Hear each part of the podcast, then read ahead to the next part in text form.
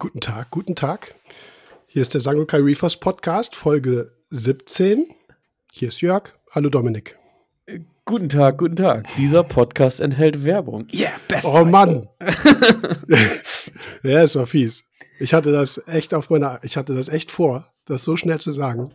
Oh. Ja. Hm. Ja, so, so bist du. Ich habe mich von der Couch hochgeschwommen, geschwommen, geschwungen. Du bist hochgeschwommen, ja. ja, weil heute, ich, wo wir jetzt heute am Donnerstagabend die Podcast-Folge 17 aufnehmen, spielt mein Lieblingsclub, Ratio Farm Ulm, in den Basketball-Playoffs, erste Runde, Viertelfinale gegen Oldenburg. Das heißt, ist schon was? vorbei? Also, oder? Nein, es läuft gerade. Ich kann es uh. mir Gott sei Dank in der Wiederholung angucken, weil ich Magenta Sport habe. Aber das, heute, heute kostet der Podcast was. Oh, hey, Playoffs, ja. Baby, das, das äh, verpasse ich ja. eigentlich nie. Aber gut, wisst mal, wie viel mir der Podcast wert ist. Ja, mit dir. Mal sehen, Für ne? euch da also, draußen. Also, ja. Herzlich willkommen übrigens, ihr da draußen. Vielen Dank fürs Einschalten und äh, wieder zuhören. Hinweis auf Werbung, gucke ich gerade, Notizen ist abgearbeitet. Check. Wir haben einen Hinweis auf Überlappung, Überlappung, oh Gott, Überlappung, Überlappung in, in unseren Gesprächen. Ja, uns ist nämlich aufgefallen, dir vor allem, dass ich dir, ich beziehe es mal auf mich, dass ich dir äh, auffällig häufig ins Wort falle. Zu meiner Verteidigung muss ich sagen, wir beide glauben, dass es möglicherweise an einer Verzögerung, also einem Lag in der Internetverbindung liegt. Wir nehmen das ja hier über so eine Podcast-App auf und manchmal ist so die, die Lücke da, wo ich denke, ich kann reden und dann äh, redest du und dann quatschen wir übereinander. Und da ich ja der dominante Typ bin in unserer Beziehung, sage ich mal, habe ich, hab ich dann oft vor dir das Wort. Ja. ja. Wir lassen das jetzt. Ja, das lassen wir jetzt. also es tut uns auf jeden Fall sehr leid und wir arbeiten da dran. Also wir versuchen uns auch wirklich zu konzentrieren und dass wir das, dass das nicht so häufig passiert, weil es ist zugegebenermaßen sehr unangenehm. Keine, keine ja, Frage. wir hören unsere Podcasts und, auch selber an, dann fällt uns das auch auf und ja. In, ja. in Folge 121 versprochen sind wir besser. Ja, noch ein bisschen Zeit. ja. In Folge 121 haben wir hoffentlich auch wieder eine Zuhörerfrage, die wir nämlich heute auch bekommen haben vom, äh, vom Sebastian. Die auch, sind auch wieder zwei Fragen, wie letzte Woche bei Markus, die, die Podcast bestimmt werden. Also wir haben das, wir werden das Thema heute, ähm, also Frage zwei werden wir zuerst behandeln, das sage ich schon vorweg, und werden dann mit der ersten Frage vom Sebastian so ein bisschen den Podcast dann füllen. Ja, also ich spiele gleich mal die, die Aufnahme, also nicht gleich, Moment.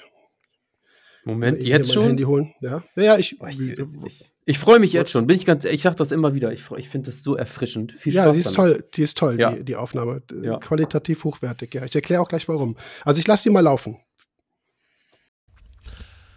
Hallo Dominik und hallo Jörg. Erstmal vielen Dank für euren Podcast, der mir schon wirklich viele Fragen beantwortet hat und den ich auch mit Begeisterung höre. Nicht nur im Auto, sondern tatsächlich auch ganz klassisch mit in ihr Kopfhörern beim Putzen oder, ja, das darf jetzt natürlich keiner hören, beim Fahrradfahren im Wald. Und ich habe tatsächlich, während ich so in mein Becken schaue, zwei Fragen, die mir so auf der Seele liegen. Äh, man muss dazu wissen, ich habe vor fünf Wochen ein neues Becken gestartet, ein 2-Meter-Riff. Und wenn ich da jetzt so reinschaue, bin ich eigentlich super zufrieden. Ich habe ähm, einen Verbrauch, ich sehe einen Wachstum, ich sehe, dass sich was ändert. Allerdings frage ich mich immer, Kalkrotalgen hatte ich in meinem alten Aquarium ganz, ganz wenig. Ist es wirklich ein Zeichen für gutes Wachstum oder für ein gesundes Becken? Ähm, ja, erzählt einfach mal was zu Kalkrotalgen. Und die zweite Sache ist Polypenbild. Ich habe ein paar SPS, die ihre Polypen zeigen, auch freudig und wo das alles super aussieht. Und dann habe ich welche, die zeigen ihre Polypen nie, wachsen aber trotzdem. Auch das heißt ja immer, ja, wenn die ihre Polypen zeigen, dann sind die zufrieden. Wenn die das nicht tun, dann stimmt irgendwas nicht. Dementsprechend auch einfach mal was zum Thema Polypenbild. Macht gerne weiter so. Vielen Dank für das eventuelle Beantworten und schöne Grüße aus dem Sauerland vom Sebastian. Ciao, ciao. Schöne Grüße aus dem Norden zurück. Ja, ins Sauerland, wo ich mal gearbeitet habe, in Menden. In Menden im Sauerland. Schöne Ecke da. Muss ich mal hin. Ja. Das ist Studioqualität, die Aufnahme, ne? Das hat mir der Sebastian auch gesagt. Also ich, ich, ich hau das jetzt so raus, so als Erklärung. Ja. Der Sebastian ist ähm, YouTuber im Bereich Grillen und Barbecue und hat den YouTube-Kanal also, das ist eine Webseite, es ist, also, das ist, glaube ich, alles ein bisschen größer geworden, aber äh, die nennen sich die Sauerländer Barbecue. Also ne, nicht Barbecue mit Q am Ende, sondern Barbecue, Crew wie Team. Ne? Ähm, und hier Dennis, den wir ja auch schon öfter erwähnt haben, wir grillen ja recht viel, also sehr viel. Und von daher kannte ich, kannte ich den schon. Also ja, doch, also den Kanal kennt man als Griller, sage ich jetzt mal. Und ähm, der Sebastian vertont sozusagen seine Videos und hat entsprechend professionelles Equipment. So wie wir auch, aber vielleicht kennt er sich mit Ton noch mal ein bisschen besser aus als wir oder als ich. Auf jeden Fall eine sehr coole Aufnahme. Und Sebastian, wenn du es hörst, wovon ich ausgehe, vielen Dank. Vielen Dank auch für die, äh, für, für den netten Zuspruch hier für unseren Podcast. Und auch zwei Fragen. Es ist wieder Podcast füllend auf jeden Fall. Und ich hatte eben schon angedeutet, dass wir die zweite Frage zuerst behandeln in Richtung Polypenbild und dann quatschen wir die restliche Zeit hier im Podcast über, über Kalkrotalgen. Also beantworten die Frage, aber eben auch noch ein bisschen mehr. Ich will vor allem auch so ein bisschen auf die ähm, Kalzifikation hinaus, wie Kalkrotalgen das machen, beziehungsweise wie man vermutet vielleicht, wie sie es machen, welche Unterschiede es dann zur Korallenkalzifikation gibt und so weiter. Aber wir fangen mit dem Polypenbild an. Und da verweise ich auch an der Stelle mal wieder an den, auf ein YouTube-Video im Sangokai, auf dem Sangokai YouTube-Channel. Ich hatte in der Corona-Überbrückungsreihe dazu nämlich auch eine Folge. Nummer vier. Wenn du, wenn, ja, wenn du das Du hast es dir nochmal angehört. Ich, ich habe mich vorbereitet ein bisschen, glaube ich. Ich habe mich auch vor, ich habe mich auf, äh, ja, ich habe mich aber mehr auf diese Kalkrotalgengeschichte ein bisschen vorbereitet, ja. zugegebenermaßen. Und äh, Polypenbild wird halt auch, wie war das letzte Folge? wo es Überlappungen gab mit einem Video. Ja, ne? Das kann sein, ja. ja ähm, klar, es, ich, wir können ja im Podcast oder ich kann, ich von meiner Seite kann im Podcast ja natürlich jetzt nicht was anderes erzählen als im Video. Also die Basics beziehungsweise die Inhalte sind natürlich da vergleichbar. Also das Video könnt ihr euch gerne anschauen. Wir fliegen da natürlich hier über das Thema nochmal noch mal drüber. Und willst du anfangen oder ich? Das, das, ist mir egal. Aber ich, genau, ich wollte, ich hätte jetzt auch noch ergänzt, dass es, dass wir beim letzten Mal, und das werden wir immer in den Podcasts wieder erwähnen, wir sind halt einfach zwei unterschiedliche Medien und deswegen kauen wir das auch nochmal durch. Finde ich gar nicht so schlimm. Nö, nö, ist es auch nicht. Ich glaube auch ohnehin, dass viele Inhalte, wir sind ja eher fachbezogen und machen ja weniger Klamauk hier. Oder ich sage, spreche jetzt, also ich sage jetzt mal Unterhaltung. Klamauk ist ja jetzt nicht Unterhaltung, aber ähm, das ja braucht einfach Wiederholung. Ne, also viele verschiedene Plattformen erreichen verschiedene Leute und je öfter man das hört und je öfter man eben solche Dinge wiederholt, umso besser wird das Wissen in der ganzen Community und in der Branche und ja, von daher ist das auf keinen Fall schlimm. So fang du an zum Thema Polypenbild. Ja, wir haben wieder ein paar Notizen gemacht und äh, Punkt 1 ist Polypenbild. Warum, weshalb, wieso? Als erstes haben wir aufgenommen ähm, die Ästhetik. Also das ist ja ein Aspekt bei uns in der Aquaristik. Wir finden, also wir Aquarianer, äh, als jetzt mal, also nicht aus der biologischen Sicht betrachtet, so wie Jörg das gleich nochmal alles schön aufdröseln wird, ähm, spielt das ja auf jeden Fall eine ganz große Rolle. Wir finden das, also ich kann ja auch immer nur für mich sprechen, aber für viele andere mit Sicherheit auch. Wir finden das großartig, wenn wir eine Millepora haben, die ihre, ihre Polypen bis zum Anschlag äh, wir sprechen immer ganz gerne von raushauen, äh, die sich dann in der Strömung wieder bewegen. Früher ist es ja so gewesen, dass man tatsächlich eher LPS und so eingesetzt hat, weil man auch so ein bisschen Bewegung in der, im Polyp haben wollte. Genau, heutzutage schafft man das ein bisschen durch die, durch die SPS auch, dadurch, dass sie eben, ja, dass die Polypen dann da sind und, und wir da was von sehen. Ähm, ist natürlich immer ein bisschen abhängig von den, von den Korallenarten an sich selbst. Also haben wir eine Cadus oder haben wir eine Millepora oder haben wir eine Spatulata? Ähm, das ist, das ist immer so ein bisschen unterschiedlich. Das haben wir vorhin schon in der Vorbereitung gesagt. Also ähm, das kriegt ihr ja immer nicht mit. Ähm, aber da muss man dann immer ein bisschen unterscheiden.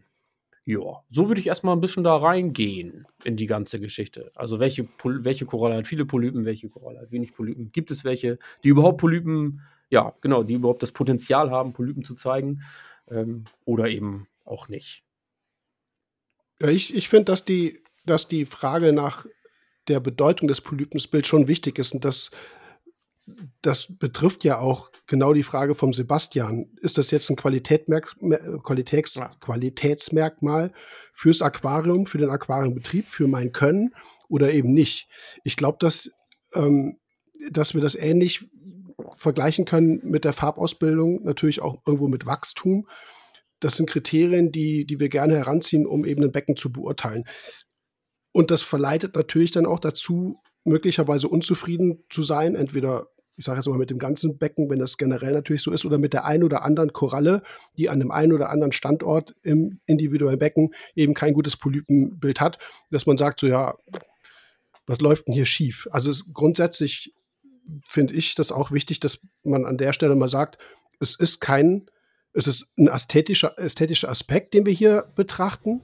Das ist aber kein Qualitätsmerkmal. Und da komme ich wieder mit dem Tauchen um die Ecke und auch so ein bisschen mit Wissenschaft, wissenschaftlicher Literatur wenn man zum Beispiel die, ähm, die Bände von Veron anguckt, beziehungsweise vor den drei Veron-Bänden gab es ja noch ein, äh, Entschuldigung, einzelnes Werk von Veron oder von äh, äh, Carden Wallace, die hat dann die Revision über Akroporen gemacht. Da steht bei ganz vielen Korallen die Info, dass sie nicht, dass sie keine Polypen zeigen. Von Korallen, wo wir im Aquarium wissen, dass sie es tun. Und als Aquarianer stehst du dann und denkst so, was ist denn mit euch los? Natürlich zeigt die, die ist bei mir voll offen. Ich sage jetzt mal eine Millepore, eine Spatulata, wie auch immer, sowas in der Richtung. Du hast es ja schon angesprochen, Echinata-Gruppe, Granulosa-Gruppe innerhalb der Akroporen sind typischerweise auch Arten, die generell wenig Polypen erstens haben, insgesamt in der Kolonie, aber die auch wenig Polypen zeigen. Das ist in der Natur ähnlich wie hier auch. Nur in der Natur ist da kommen wir natürlich auch gleich noch drauf zu sprechen, weil es im Aquarium natürlich auch ein Punkt ist. In der Natur ist der Fraßdruck höher, da mag Parasitenbefallen viel größerer äh, Punkt sein. Na, viel größer will ich sagen, weil wenn wir Parasiten im Becken haben, dann ist das im geschlossenen Behältnis natürlich auch ein Problem. Aber da schwimmt ständig ein Falterfisch vorbei oder hier so ein Oxymonacanthus, hier so ein Fallenfisch, die also richtige Polypenfresser sind, die jetzt nicht eine, eine Koralle Ratzeputze wegfressen, was in der Natur einfach nicht passiert. Die beißen drei, vier, fünf Polypen ab, schwimmen weiter zur nächsten Kolonie. Das heißt, die Koralle ist tagsüber eigentlich zu. Im Aquarium würde das viel immenser sein, was wir natürlich aus der Erfahrung heraus wissen, einfach weil, wo soll ein Fisch denn hinschwimmen? Beziehungsweise wie groß soll das Becken denn sein? Natürlich kommt dann ein Zwergkaiser und ein Falter oder überhaupt ein Kaiser viel, viel öfter an diese einzelne Koralle und beißt dann da rein und macht sie wirklich auch kaputt, was in der Natur in der Regel nicht, nicht so passiert. Es sei denn, du hast so, äh, so, ein, so, so ein plagenhaftes Auftreten von, also eine wirkliche Überpopulation an bestimmten Korallenfressern. Aber das ist was anderes. Nur, wie gesagt, das ist so eine, so eine Art spezifische Geschichte. Welche Koralle gucken wir überhaupt an? Ist das eine, die viel Polypen zeigt oder eben halt eine, die es grundsätzlich eben nicht macht? Und deswegen ist es erstmal dahingehend auch kein, ähm, kein Qualitäts, Qualitätsmerkmal. Und wie gesagt, Becken kann, wie der Sebastian es ja auch sagt, Becken kann gut stehen, Korallen können völlig normal wachsen, völlig normal farblich ausgeprägt sein, zeigen halt keine Polypen. Ja, okay. Das kann man vielleicht versuchen zu verbessern, da haben wir gleich ein paar Punkte, aber es muss nicht unbedingt ähm, ein vorrangiger, Punkt sein, äh, wie man sein Aquarium verbessern muss, damit Polypenbild 100% ausgebildet ist. Ja. Ist so ein bisschen subjektiv, ne, finde ich. Also Ne, du sagst jetzt, ist jetzt kein Qualitätsmerkmal. Ich zum Beispiel als Aquarianer, also als SPS-Liebhaber, würde erstmal sagen, ja, für mich schon. Ich ja. finde es halt geil. Und ich würde sagen, tatsächlich, ich, also, ne, ich würde subjektiv sagen, gut stehendes SPS-Becken zeigt auch ordentlich Polypen. So. Stimmt. Aber da und haben da wir jetzt so, wie, ne, sind wir in unterschiedlichen Richtungen unterwegs. So, du als Biologe sagst, das muss nicht unbedingt Qualitätsmerkmal sein, wenn alles gut steht und wächst und gedeiht und so. Ähm, ja, genau. Ich, ich als Betrachter sag aber doch, das hat für mich, bringt für mich Qualität mit so. Ja, ist auch so. Ich meine, wir ja. sind am Aquarium viel näher an den Korallen dran. Also wir müssen ja. beim Tauchen in der Natur, deswegen hatte ich ja eben auch das Tauchen wieder angesprochen, extrem nah an die Koralle ran, was man auch machen kann. Wie gesagt, gerade aquaristisches Tauchen ist da, ist da cool, weil man die Zeit dazu hat. Dann sieht man das natürlich auch, wenn natürlich zwei Meter da über einer Tischakropora schwimmt oder schnorchelt, wie auch immer. Das, klar siehst du dann keine Polypen. Das siehst du nur, wenn du nah dran bist. Und das, aber weißt du was, was mir auffällt? Ich meine, jeder, hier zum Beispiel der Alex Ile. Der Alex Ile hat die, ähm, hatte die eine Acropora, schieß mich tot, das ist keine Millepora, sondern Sag schon. Ja, eine Selago. Die genau, Selago, Selago hat ja, ja typischerweise extrem lange Polypen. Und also Alex, wenn du es hörst, überhaupt kein Vorwurf. Es ist natürlich ein Tier, was du auf Facebook oder auf Insta raushaust. Ja, also das heißt ja nicht, dass das ganze Becken so aussieht. Das ist eben so eine Koralle, die extrem gutes Polypenbild hat. Aber irgendwo, deswegen ästhetischer äh, Aspekt, das hast du natürlich im Kopf. Und du denkst immer so, ah, bei mir ist das nicht so, hm, hm. hm. vielleicht hast du keine Selago. Hättest die du bei dir im Becken, dann würde die vielleicht genauso gut stehen wie beim Alex Ile. Also was ist, ist so diese, ja, es geht ja in die gleiche Richtung wie mit, mit, mit, mit, mit super, super viel zu dünnen Models, die irgendein ein äh, irrationales äh, Schönheitsideal nach draußen prägen, wo du Fernsehen guckst oder vor einem Plakat stehst und denkst, ja, oh, hätte ich auch gerne. Ne? So, aber, äh, aber das, also ich weiß nicht, ob der Vergleich jetzt unangebracht ist oder blöd ist, aber es geht ja so in die Richtung, die Beeinflussung ja, schon, eben von ja. außen, außen. Und äh, entweder du, du hast natürlich auch die Postings wo es offensichtlich ist, problembezogen. Eine Koralle, die halb abgefressen ist halb abgestorben ist, voll mit Strudelwürmern ist, okay, dann, dann weißt du sofort, ist ein Problem. Das, das schiebst du aus dem Kopf raus, beantwortest die, die Sache sachlich, dann ist das Thema gegessen. Bei, aber bei diesen typischen Bildern, hier eine richtig mega schicke Akro oder hier irgendwie so ein Bild, wo Polypen komplett rausschießen, ist so ein bisschen wie im Süßwasser Aquascaping diese ideal perfekt getimten Fotos, wo dieser Fischschwarm, sage ich jetzt auch noch, perfekt über diesen, Alle in diesen, Richtung, diesen ja. Regenbogen reinschwimmt. Weißt du, was ich meine? Genau.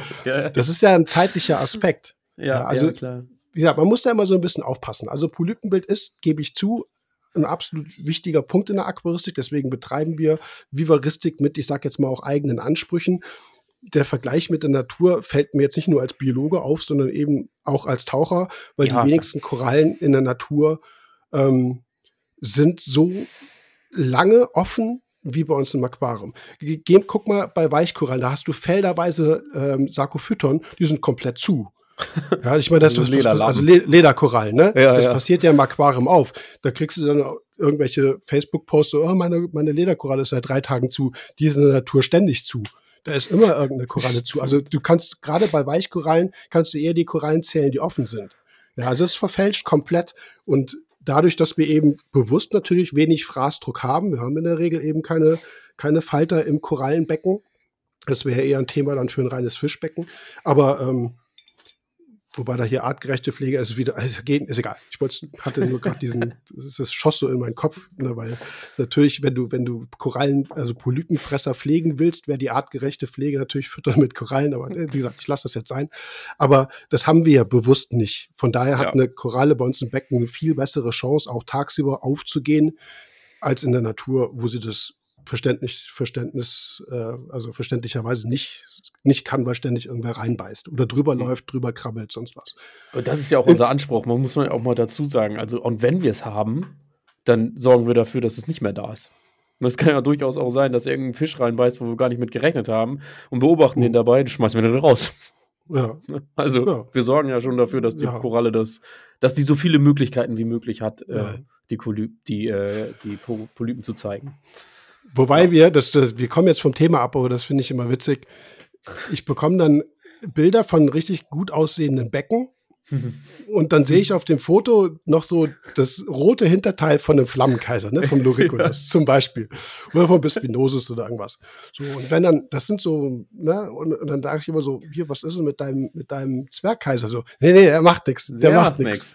Und ich war schon, ich war mit Dennis, waren wir bei einem, bei einem Aquarianer in der Nähe von Diepholz richtig großes Becken. Ähm, er hat einen Zanklus gehabt.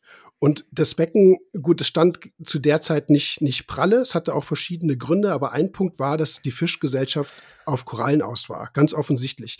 Und dann sagte ich auch so, ey, hier, nur Zanklus und so, hm, ne? Und in dem, und er sagte so, nee, nee, habe ich immer beobachtet, der macht das. Und in dem Moment, wo wir vom Becken stehen, schwimmt der Zanklus vorne zu einer Akropore, die auf dem Boden stand und, und beißt so krass rein, dass ein Ast abbricht. und er steht, wir stehen da so, ne, also. Hat er noch nie gemacht.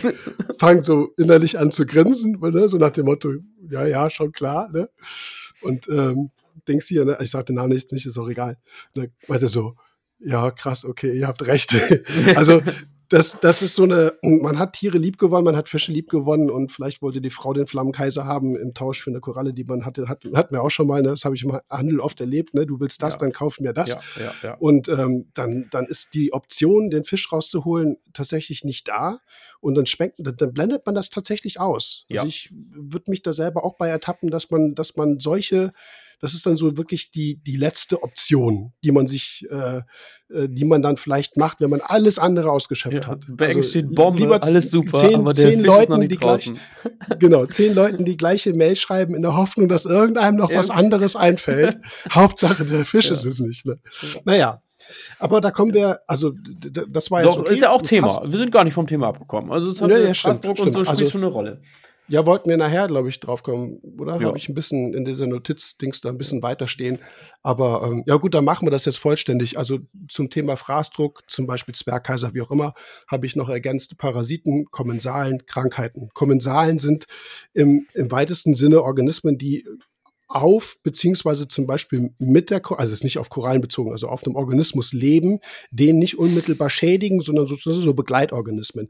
Da passen hier die, ähm, da passen hier Strudelwürmer ganz gut dazu. Also nicht die Acropora fressenden Strudelwürmer, das sind tatsächlich dann Parasiten im eigentlichen äh, Sinne, die, die die Koralle fressen, sondern das sind hier die Strudelwürmer, die auf Scheibenanemonen sitzen oder die auf einer Blasenkoralle sitzen, Plerogyra oder auf, auf, auf Hyllias oder so. Die hocken da drauf, die fressen ein bisschen Korallenschleim, was auch immer die da machen und werden eigentlich nur zum Problem, wenn sie so sich massiv vermehren, dass dann vielleicht die Koralle tatsächlich kaum mehr Licht bekommt. Also wenn die sich da mehr oder weniger doppelt und dreifach übereinander stapeln, dann, dann hat das eben halt ein, aber das ist ein indirekter Einfluss. Also an sich machen die Viecher nichts. Aber das wirkt natürlich dann auch aufs Polypenbild. Also wenn eine Koralle voll ist mit, mit, mit äh, eben solchen Kommensalen oder eben mit Parasiten, die sie unmittelbar schädigen oder natürlich eine Krankheit haben, die wir so nicht sehen, ob das eine Vibrioninfektion ist, generell irgendwelche bakteriellen Infektionen. Da gibt es einen ganzen Haufen, die auch, wissen, die auch wissenschaftlich äh, bekannt sind, die wir im Aquarium gar nicht mal so oft haben, finde ich. Also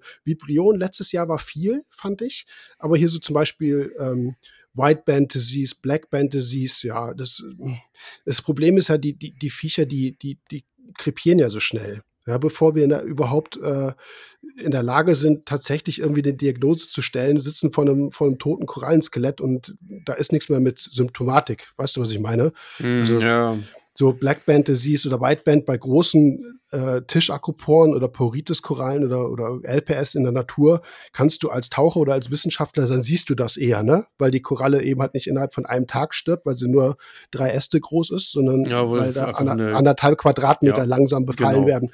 Genau, im Aquarium, Korallenkrankheiten sind da immer schwierig überhaupt zu bemerken, weil das Viech schneller tot ist, als du überhaupt, wie gesagt, eine Diagnose stellen kannst. Aber das kommt alles mit rein. Also wenn du, wie gesagt, eine Acropora äh, belastete Akro hast, klar steht die schlecht. Ne, klar hat die keine Polypen. Ja, also das gibt dann vielleicht so den Hinweis, wenn das Becken insgesamt supi steht und du hast diese eine Akro, die da vor sich hin kümmert, wäre das zum Beispiel ein Punkt. Ja.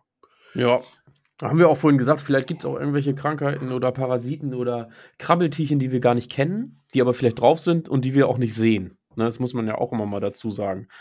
Das kann, kann ja durchaus sein, so wie bei den LPS, die äh, ähm, äh, Strudelwürmer, die du gerade angesprochen hast, ne, die einfach nur nerven, so, die gar nicht mhm. zum Schaden führen, sondern die einfach nur rumnerven, so. Und, ähm, kann durchaus ja auch mal der Fall sein. Also habe ich auch, genau. ich habe auch Akros oder hatte, ne, nee, hab, doch, habe ich jetzt auch gerade, wo, wo, ich sage, ich weiß überhaupt nicht, woran es liegt. Eigentlich ist alles cool. Die könnte ich jetzt fünfmal umkleben.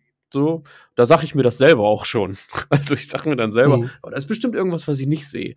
Weil äh, manchmal findet man keine Lösung dafür.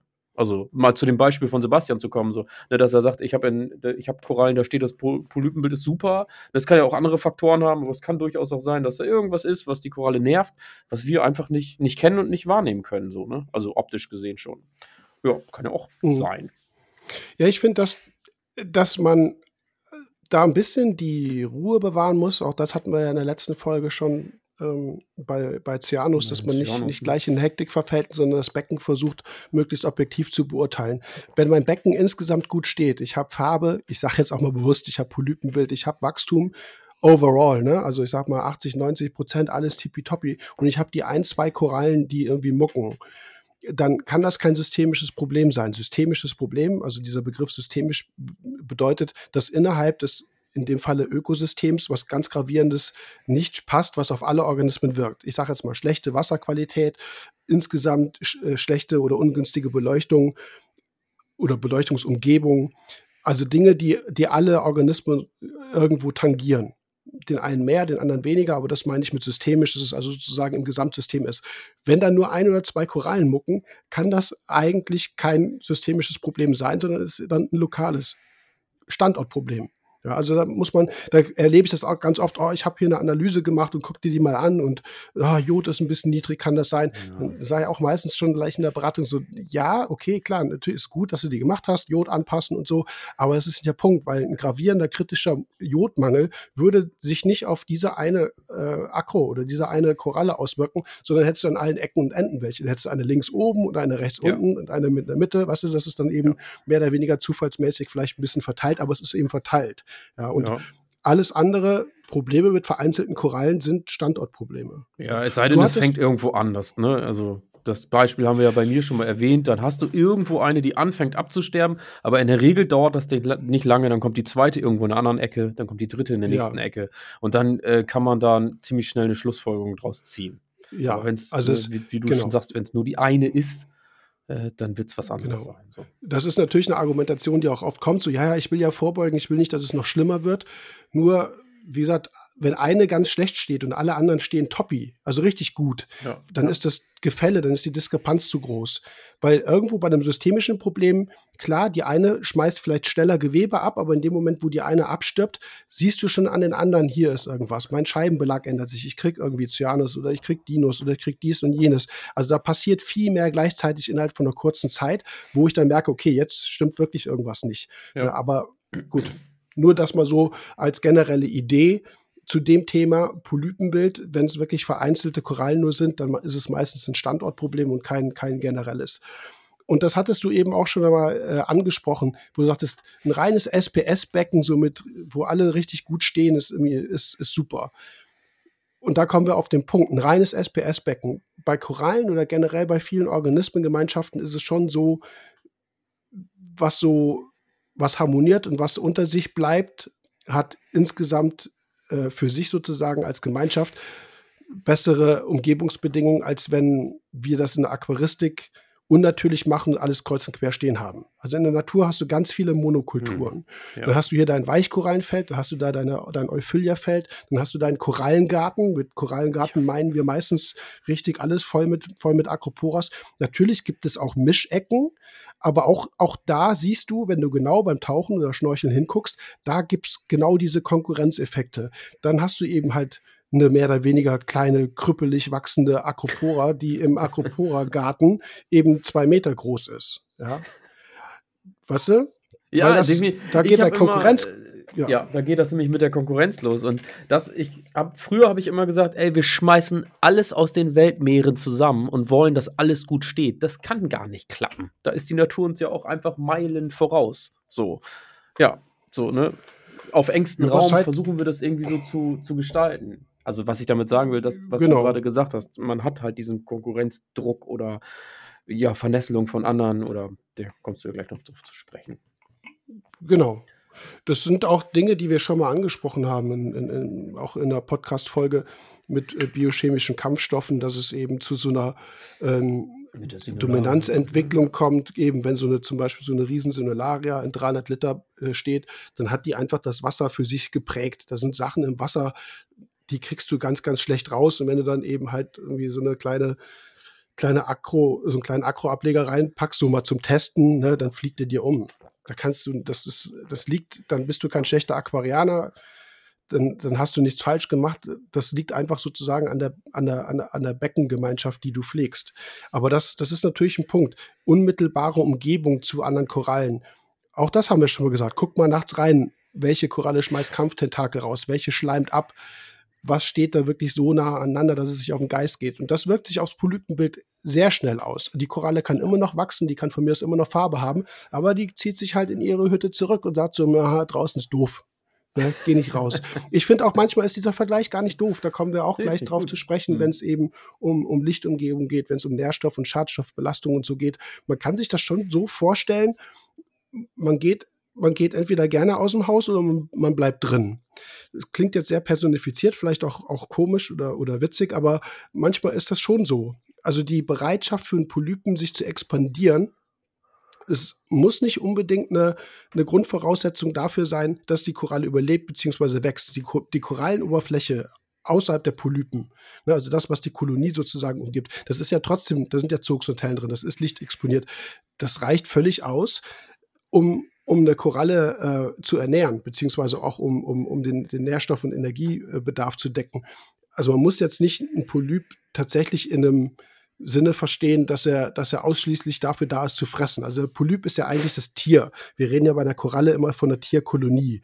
Die, der Polyp an sich ist ja das Einzelindividuum, das in der Koralle halt verschmolzen ist die sind halt so einfach gebaut, dass sie das hinkriegen. Ne? Also die können sich eben halt mal eben in der, in der, in der, äh, in der Mitte teilen und nebeneinander wieder so einen schönen Klon bilden und nebeneinander herwachsen. Aber der Polyp ist natürlich der, der Organismus an sich. Und klar hat der einen Fangapparat. Allerdings zum Beispiel bei Xenien ist auch, auch, äh, auch die, die, die tatsächliche Verdauung also innerhalb vom Gastralraum nicht nur eingeschränkt, sondern nicht mehr existent. Also eine Xenia zum Beispiel frisst tatsächlich nicht. Die ernährt sich nur von organisch gelösten Nährstoffen, von den Photosyntheseprodukten der Zooxanthellen. Ist also wirklich, ich sag jetzt mal, ne, ne, irgendwo eine Koralle, die so degradiert ist. Ja, also die, die frisst nichts mehr. Trotzdem schiebt die natürlich, trotzdem ist es natürlich ein Polyp, der im Wasser steht. Also das Fang- oder Fressverhalten äh, von Polypen ist da jetzt dahingehend nicht, äh, nicht so vordergründig. Was wird ja oft gesagt, dass ein Polyp dann rauskommt, wenn Futterangebot da ist. Also es stimmt natürlich irgendwo in die Richtung, dass auch organisch gelöste Nährstoffe über die Korallen bzw. auch Polypenoberfläche aufgenommen werden. Wenn ein Polyp sich also expandiert nach draußen, hat er eine größere Oberfläche, kann Schadstoffe austauschen, Gas, Gase austauschen, also Sauerstoff aufnehmen, CO2 abgeben, kann äh, organisch gelöste oder auch überhaupt Nährstoffe aus dem Wasser äh, binden, aber er muss dabei nicht gleichzeitig irgendwie aktiv irgendwie Plankton fangen. Also deswegen muss ein Polyp nicht aufgehen. Ja, also und das sind eben Dinge, die dann in so einer unmittelbaren Gemeinschaft auch da, äh, Vergesellschaften dazu führen, dass du, dass du einfach nicht rauskommst. Du sagst, du, ne, draußen ist doof, werde ich vernässelt, schwimmen irgendwelche Sachen im Wasser, die ich nicht, die ich nicht gut ab kann. Ich minimiere also sozusagen meine, meine Oberfläche und das kann ein Punkt sein. Ja, und klar ist die, trotzdem, ne? ist, ja. ja. es ist die Versuchung groß. Ne, hier eine, eine schicke LPS, hier eine schöne, äh, weiß ich nicht, Lithophytum sinularia, ne, also von allem, was der Handel sozusagen anbietet, was im Becken zu haben, aber es ist komplett unnatürlich. Es wird in der Natur, so wie wir das machen, nicht passieren. Außer, wie gesagt, zum Beispiel reine LPS-Becken, reine, wobei da hast du auch nicht zehn ausgewählte Ultras, Gollis und tralala, ne, dann das jetzt nicht, aber so ein SPS, reines SPS-Becken, da könnte man schon sagen, das findet man in der Natur schon. Hm, Wobei du dann halt ja. meistens ja auch, dann hast du die eine Tischakropore Art oder hast du so eine Abundanz, also so eine Häufigkeit von Organismen innerhalb von so einem, von so einem äh, Feld, die ist halt nicht sonderlich hoch. Da stehen halt irgendwie zwei, drei Arten. Ja, so, und wir ja. haben, wenn wir das Becken besetzen, haben wir 20 verschiedene, 30 verschiedene SPS im Becken. Ja, ja. ja. wie gesagt, das kann ein Punkt sein. In den kleinen Damit, Becken, ne? Ja, in den kleinen 1000 Liter Becken. naja, also ich, tatsächlich, guck mal, 2030, ich, ja, naja. Ich habe letzt durchgezählt, ich habe auf 400 Liter habe ich irgendwie 70, also nur die, ja, also nur, nur die Akros, ne? Wenn man ja, nochmal dann die Montys durchgeht, kommt es nochmal auf 40. Das ist schon heftig. Also ja. da ist schon. Ja. Also da müssen wir halt irgendwo mit leben. Ja, wie gesagt, das ist, das ist ein ästhetischer Anspruch, für den wir dann aber auch irgendwo insofern äh, verantwortlich sind, dass wir sagen, okay, wir müssen, wenn, wenn wir wirklich absolut perfektes Polypenbild wollen, dann müssen wir eine Auswahl an Korallen treffen, wo das auch geht. Ja. Ja, und klar, ich meine, ein Becken, was voll ist mit Echinata, wird ja nie tolles Polypenbild haben, einfach weil eine Echinata kein gutes Polypenbild hat im Vergleich jetzt zum Beispiel zu Selago vom Alex Ile, wo du, ne, die du aus fünf Meter Entfernung siehst und denkst so, boah, was macht die da? Ne? Also es ist ja ein wichtiger Punkt auf jeden Fall, unmittelbare ähm, unmittelbare ähm, ja, Vergesellschaftung. Und da kann man natürlich dann hingehen und sagen, okay, ich ändere mal den Standort. Ich setze die mal hier hin oder ich mache Ableger, check mal hier an zwei, drei Positionen, wo steht die am besten. Das ja. sollte man dann schon tun, wenn der Verdacht besteht, dass das eben halt so ein lokales Problem ist. Ja. Ja, und das ist, ähm, ich glaube, da wird es dann echt spannend. Also, ich habe es zum Beispiel mit einer Koralle, die ist mir ziemlich heilig, die habe ich einfach mal die kommt aus Berlin hier. Schöne Grüße an Fabian Marlo. Ähm, der hat die mal Tenuis Icefire genannt. Und da habe ich drei Stück von, also ich habe mir die als drei Ableger gemacht. Die stehen an drei unterschiedlichen Orten. Und auch tatsächlich passt das bei der sogar sehr gut. Die eine haut die Polypen raus bis zum Abwinken und die anderen beiden eher nicht so. Und das ist, ja, Standort, ne? Aber trotzdem wachsen die anderen beiden. Funktioniert wunderbar. Ja, ähm, ja das ist immer wieder ein schönes Beispiel. Mal ein bisschen ausprobieren, so, ne? Also will ich Hatten jetzt keinen zu nötigen, aber ja, hatten wir hier im Podcast auch äh, einmal, als ich Dennis Beispiel gebracht hatte, der eine äh, australische Sekale hatte oder eine indonesische, nicht glaube, es die australische. Und der sagte irgendwie, ne, drei Ableger, alle gleich, drei gro gleich groß, ähnliche oder vergleichbare Form schon. Ne? Das spielt natürlich auch ein, auch ein Punkt dabei wie groß ist der Ableger und, und welche Form hat er, dass man es vergleichen kann. Aber nur die eine, die irgendwie in der Mitte stand, die kriegt ja. ihre Originalfarbe wieder und die anderen, die so irgendwie woanders stehen, kriegen gar keine Farbe. Also zumindest ja. nicht mehr die original äh, dreifarbige äh, das, was man Konstellation gerne hätte, ne? da, ne? ganz genau. Ja. ja. was willst du machen? In der Natur wäre das wahrscheinlich genauso und die zwei, die da rummucken, die werden, die sind halt irgendwie ein halbes Jahr später einfach tot. Das, was manchmal bei uns ja auch ist. Ich meine, wir, wir betreiben ein Hobby, das, das äh, natürlichen Prinzipien folgt. Ja, und ja. Das, das ist halt manchmal einfach so. Ja. Nur, dass wir Geld dafür bezahlt haben, das ist halt, das ist dann der Punkt dabei. Wo ja. wir uns natürlich aufregen. In der Natur denkst du dann, ne, oh, vor einem Jahr war ich hier, da stand da noch einer, denkst du, ja, schade, aber okay, obwohl da hat man manchmal Dollarzeichen im, im, beim, beim Tauchen. Das, ja, da hat man dann schon, dann, wenn man sieht, oh, da stehen 300 Euro, da 500, 900. Ja, genau. Also, ja, das ja. ist auch aquaristisches Tauchen, tatsächlich. Da, ja, definitiv. Ja. Das hört man ja aber auch ständig. Ich habe, ja, also wieder ein anderes Thema, kommen wir auch davon ab, aber ja, genau. Man hat das ja auch, ich habe da nicht, also ich versuche mich da immer vor zu befreien, zu sagen, so ja, die Koralle hat das und das gekostet, sondern ich sehe dann eher so diesen pflegerischen Aufwand dahinter und was habe ich so, klingt voll bescheuert, aber was habe ich denn mit der Koralle erlebt oder was habe ich dafür getan, dass die so groß wächst und wenn man dann auf einmal merkt, zieht die Polypen ein oder zeigt nicht mehr das, was, was, was es mal war oder kriegt die Farbe nicht wieder, denke ich immer, also ja, dann habe ich immer den Gedanken, ey, was ist jetzt hier los? Also wir haben ja echt schon eine Menge durchgemacht und das hat echt super geklappt mit uns beiden hier. Aber warum hört das hier jetzt auf? Ne? Also dann sehe ich nicht diese, keine Ahnung, dass ich dann sage, ich habe 100 Euro für so einen kleinen Stippen bezahlt, sondern dann mhm. denke ich immer, hey, komm, wir hatten eine gute Zeit zusammen. Mach weiter so. Ich bin ja. mit der Gesamtsituation unzufrieden. Ja. Ja, ja. So, äh, wir machen hier fast nur noch einen Podcast über äh, Frage 1. Wir sind schon bei ja. 38 Minuten. Zwei ja, Sachen haben wir noch. Eins relativ schnell, eins relativ schnell abgekaspert. Sedimentbelastung ist auf jeden Fall ein Punkt. Ähm, insbesondere bei der SPS-Pflege, wenn wir uns Korallengärten mal angucken in der Natur, haben wir es meistens tatsächlich mit sehr klarem, sehr sauberem Wasser zu tun die meisten Akroporen mögen keine Sedimente, also generell SPS nicht so. Deswegen stehen grundsätzlich auch diese Offshore-Riffe meistens viel, viel besser als die Inshore-Riffe, beziehungsweise die küstennahen, die also die, die, äh, die Saumriffe, wo dann eben natürlich eine Sedimentbelastung vom Strand ist, von Tourismus da ist, von, ne, also generell anthropogene Einflüsse. Also das ist natürlich schon ein Punkt, wenn du so eine Baggergründe hast, sehr feinen Sand oder viel Mulm, viel Detritus und äh, das Ding baggert den ganzen Tag da rum wirst du in der Regel auch kein gutes Polypenbild haben, als wenn du eine Koralle in komplett sauberes, frisches Wasser stellst. Was zum Beispiel auch Händler machen.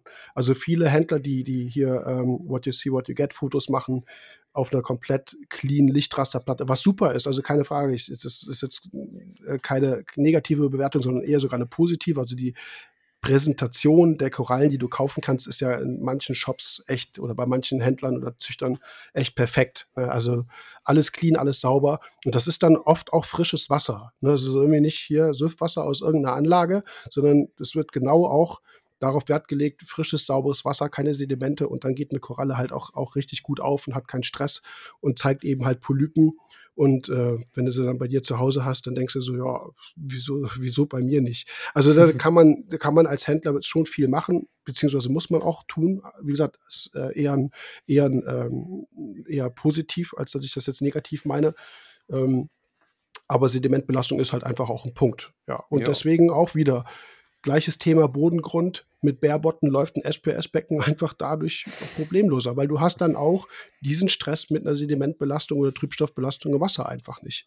Ja. Das ist, ist einfach so. Hatten wir viel abhängig von der, von der Korallengröße, Strömungskonzept, all das, was wir schon viel besprochen haben. Wenn ihr einen kleinen Stippen habt, ne, da, da, da huscht einfach alles dran vorbei. Habt ihr da eine riesengroße Hyacinthus, die irgendwie, ich sage immer riesengroß, also in Anführungsstrichen, so, ne, die, die irgendwie so groß ist wie, wie, wie ein wie ein Teller. Ja, klar, dass sich mhm. da viel mehr verfängt und dass das Strömungskonzept da viel besser sein muss und dass die das echt scheiße findet, wenn, wenn der Mulm da irgendwie drin liegt. Klar, mhm. ne, das ja. ist ziemlich einleuchtend. Und bei der kleinen Koralle huscht das einfach dran vorbei. Ne? Da kann sich das kaum mhm. ablegern, äh, ablagen. Ablagern. Was ist denn hier los? Ablegen, ja. Ja, und dann haben wir noch ähm, Polypenbild in Abhängigkeit von der Lichtumgebung hier stehen. Und das ist natürlich auch ein ganz wichtiger Punkt. Ich, und da kommen wir durchaus wieder auf diesen Vergleich. Oh, heute ist mir zu hell draußen, die Sonne knallt, ich bleib mal lieber drin. Das ist, äh, der Vergleich passt tatsächlich gut. Also Korallen brauchen Licht, ja, aber wir arbeiten halt heutzutage eben mit Lichtintensitäten, auch vor allem auch mit Spektren, die tatsächlich aggressiv sind, die ihre vielleicht in unseren Augen Vorteile irgendwo auch ausspielen, weil wir dann auch vielleicht farblich eben halt bestimmte Sachen rauskitzeln können, die aber natürlich erstmal belastend sind. Also das, was Licht eben oder in der, in der Photosynthese, und das betrifft eben Zooxanthellate, Korallen, zum Beispiel eine Tubastrea, die hat eigentlich keinen Lichtstress. Die hat zwar auch ein ganz komisches Pigment, weswegen die so gelb ist. Das hat überhaupt mit Korallenpigmenten, wie wir sie bei Acroporas und so haben, überhaupt nichts zu tun. Komplett anderes chemisches, äh, andere chemische äh, Verbindung. Aber die, ähm, Dadurch, dass sie keine Zugsaltellen hat, wie viele andere Art Zugsalate, ist denen das auch völlig egal. Die haben keinen Lichtstress. Lichtstress kann man eigentlich so übersetzen mit oxidativen Stress. Also die Photosynthese erzeugt ja Sauerstoff. Das ist ja das, was, äh, ne? also Photosynthese Sauerstoff, weiß ja hoffentlich jeder. Also Schulwissen. Das, was eben bei, bei einer hohen Sauerstoff, bei einem hohen Sauerstoffpartialdruck innerhalb des Korallengewebes passiert, ist, dass der Sauerstoff ähm, reaktiv wird. Man spricht dann auch von reaktiven Sauerstoffverbindungen, Reactive Oxygen Species, ROX im äh, äh, ROS im, im Englischen, wissenschaftlichen Englisch.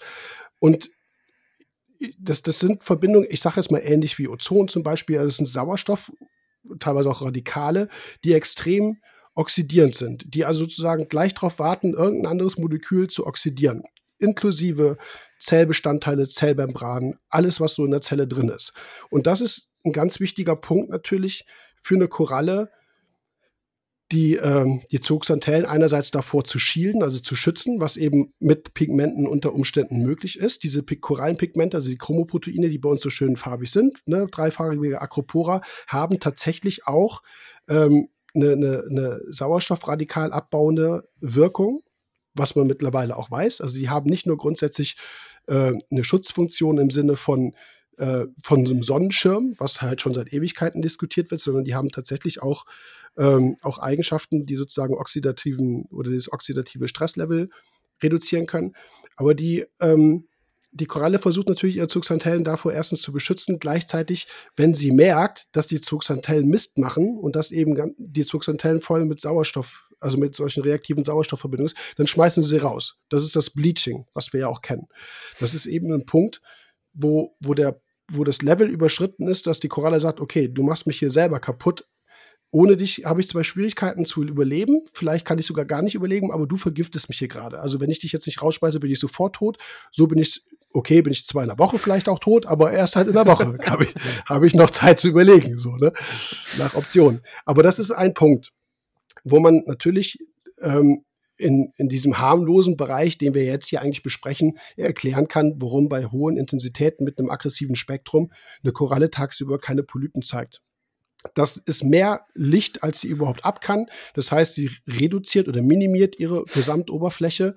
Das reicht, wie gesagt, photosynthetisch komplett aus, um die nach paar Stunden völlig, äh, völlig photosynthetisch auszulasten. Und danach ist eigentlich nur Stress Abbau und äh, ich sage jetzt mal Schadensbegrenzung angesagt. Deswegen sind diese Blauphasen abends halt immer so ätzend. Klar sind wir abends zu Hause und möchten in ein blau, blaues Becken gucken, aber genau dann sind die Fotosysteme komplett voll mit diesen reaktiven Sauerstoffverbindungen, Koralle gestresst, Zugsantennen sind gestresst. Mit Photosynthese ist da gar nichts mehr. Die Photosynthese funktioniert dann gar nicht mehr.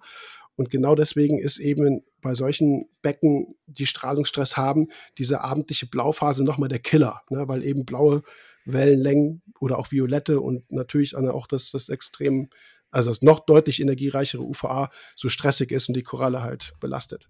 Also wie gesagt, das ist auch ein Punkt. Früher ich muss Beispiel, mal eben zum Becken, ich muss mal im Licht ausmachen. Spre sprech mal mit deinen Korallen, frag die doch mal. ja, klappt das Probier nicht. Das mal. Ich sag meiner ja. Frau das, die kann das machen. Wir hatten früher, wir hatten nicht die Farben, wir hatten nicht das Wachstum, keine Frage, aber das haue ich jetzt mal so raus. Vielleicht äh, alteingesessene Riff-Aquarianer, wie zum Beispiel Robert, mit dem wir hier mhm. einen Podcast hatten. Also Leute, die lange dabei sind, die noch HQI mitbekommen haben.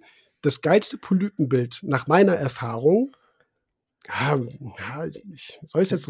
Ja, ich sage, ich hau es mal raus. Vielleicht stimmt's nicht, aber ich sag, hatten wir tatsächlich mit HQI 6,5 oder ne, 6, 6.500 Kelvin Tageslicht. Die waren alle braun, da war nichts mit Farbe. Gut, wir hatten auch wenig Korallen, sage ich jetzt mal, die überhaupt farblich attraktiv waren. Aber das war ein Licht, das, da, da, da war recht wenig äh, Violett, äh, recht wenig Blau drin. Violett eben halt nicht viel. Da, das war photosynthetisch völlig wirksames Licht, hat aber das Stresslevel der Korallen eigentlich nicht so hochgebracht wie jetzt moderne äh, von mir aus T5-Himmel oder eben auch LED-Lampen. Und damals zu der Zeit hatten wir, fand ich, richtig gutes Polypenbild. Koralle waren offen. Wie gesagt, nix, vergiss Farbe und so, war nix. Also ich will jetzt nicht sagen, früher war alles besser, im Gegenteil, aber es war ein Punkt. So, und mit Licht kann man eben viel verkehrt machen. Und das kann natürlich dann auch bei zum, zum Beispiel Sebastian ein Punkt sein. Ne, du hast eine, du hast ja auch, wenn Licht irgendwo mit T5 insbesondere, aber auch mit Flächen, flächig gebauten LEDs ja schon äh, ganz gut verteilt wird. Vielleicht hast du trotzdem diesen einen Spot. Vielleicht steht die Koralle genau unter der UV-LED, die da verbaut ist. Die du ja auch nicht siehst, weil UV, wir können, es gibt kein UV-Licht. Wer es Licht könnten wir sehen. Wir können ja nur Licht sehen. Also ist, aber ich, ich rede zu viel. Aber das kann ja sein dass genau da eben halt eine hohe Strahlenbelastung ist, zum Beispiel mit, mit Violett oder UV-Namen äh, Violett und dass genau die Koralle da einen Stress hat. Wenn du sie weiter woanders hinsetzt, wo sie eben das nicht hat, dann hast du das Standortproblem erkannt und hast es gelöst und da steht sie vielleicht besser. Also das können wir nicht ausschließen, dass gerade bei T5, äh, bei LED-Lampen nicht dann doch irgendwie lokal ein anderes Spektrum ist oder es nicht so gemischt ist, wie wir das, wie wir uns das so vorstellen. Ja. Oh. Thema Polypencheck. Haben wir durch. Ich habe dann eine Dreiviertelstunde schon durch. Ja. ja. Sehr ausführlich, ja. Du hast noch Punkt Alle. 9 hingeschrieben. Vor 20 Jahren gab es kein Polypenbild. Ich habe dir da gerade ja, widersprochen. Hatten wir nicht so in dem, in dem Ausmaß. Also, ja, du hast es gerade gesagt. Du hast es gesagt unter HQI. Oh Gott, oh Gott, oh Gott, schaffen wir das mit der Stunde nicht. Äh, du hast es gesagt, unter HQI hattet ihr das beste Polypenbild. Ich fand, vor 20 Jahren hatten wir definitiv nicht so ein Polypenbild wie heute. Also in dieser Vielfalt in der Ausprägung. Vielleicht auch mit den Farben. Vielleicht haben wir da auch ein komplett unterschiedliches Auffassungsvermögen. Äh, aber ich, ich finde, dass wir, dass sich mit der Zeit definitiv viel mehr entwickelt hat, dass man eine ganz andere Ausprägung hinbekommen hat. So. Also, aber auch eben in der Vielfalt. Ne? Ich kann mich auch noch daran erinnern, dass äh, Tumida und Co., da, da, waren auch Polypen da. Ne? Und äh, vielleicht liegt es auch daran, dass die Korallenvielfalt nicht so groß gewesen ist und dass man das anders anders aufgenommen hat, weil heutzutage, was du schon gesagt hast, Millipora oder wenn wir eine ähm, äh, ne gute Spatulata haben oder Horrida, äh, das äh, ja, war vielleicht damals in der Vielfalt einfach auch nicht so, so gegeben. Aber ich fand, vor ja, 20 also, Jahren war das einfach nochmal eine ganz andere Welt. So, ne? Da hat man sich damit ja, gar nicht so groß auseinandergesetzt. Nee, das stimmt, das war nicht so ein Punkt, aber wir müssen natürlich, oder ich muss an der Stelle natürlich zugeben, wir haben heute eine eine Top-Versorgung, eine viel bessere genau. Versorgung, was Nährstoff angeht. Wir haben bessere Strömungspumpen, haben wir alles ja in den Podcast-Folgen schon genannt. Natürlich ist Licht auch ein ja. Punkt. Natürlich sind unsere insgesamt unsere Pflegebedingungen im Vergleich von vor 20, 30 Jahren immens besser. Aber es viel, fällt mir nur auf, meine, wir hatten ja früher auch nicht so viele Acroporas im Handel. Also ja. grundsätzlich ja, genau. Die Auswahl von heute hatten wir nicht. Wir hatten ja nichts. Aber die, die, die dieser Einfluss vom Licht war schon da. Ja, also das, wie gesagt, vielleicht, vielleicht ist das auch so aus dem Bauch raus, so ein Gefühl, nur vielleicht stimmt es auch gar nicht. Ich will das jetzt, ist nur so mein, ich, also es haben aber schon viele so aus meiner Generation auch gesagt, dass sie sagen, also wachstumsmäßig zum Beispiel war irgendwie diese Kombination HQI Tageslicht ja, mit damals cool. noch Blau T8, das ja. ist schon echt gut gewachsen. Genau, Weil die, wie gesagt, die Korallen hatten keinen Stress, die hatten keine stressige Lichtumgebung. Die mussten auch keine Pigmente bilden. Das ist ja ein Energieaufwand, das vergessen ja viele. Die, die, die die Pigmente, also diese Chromoproteine, die, die, die eine Acropore oder die, die viele SPS ja bilden, die die sind ja energieaufwendig. Die, die, ne, das sind Proteine, das heißt, ich, das sind Eiweißverbindungen, die, die natürlich aus Stickstoff bestehen. Die müssen synthetisiert werden, da müssen Enzyme für da sein, da, da, muss, da muss Genmaterial für da sein. Also das ist ja ein Produktionsprozess. Das vergessen halt viele. Es ist ein energetischer Aufwand, es ist ein, Auf, ein höherer Aufwand an, an Versorgung, an, an Nährstoffversorgung. Sondern wenn eine Koralle das grundsätzlich nicht, gar nicht braucht und einfach nur braun ist, weil viele Korallen in der Natur sind auch braun. Ja, also wenn du mal so rumguckst. Das, das ist einfach, das ist halt ja ein simplerer Lebensstandard, sage ich jetzt mal. Könnte man vielleicht so vergleichen. Ne? Habe ich keine hohen Ansprüche, habe ich auch keine hohen Kosten. Also jetzt aus Korallensicht ja. gesprochen. Ne? Kann ich ja, viel mehr Energie in Wachstum investieren, kann einfach schneller wachsen. Genau, Während so eine komplett, komplett äh, strahlenbelastete Acropora, die ist zwar schicki und alles bunt und tralala, aber die wächst definitiv wahrscheinlich nicht so schnell wie ein vergleichbares Exemplar unter ganz easy photosynthetisch tollen Lichtbedingungen. Ja, mhm.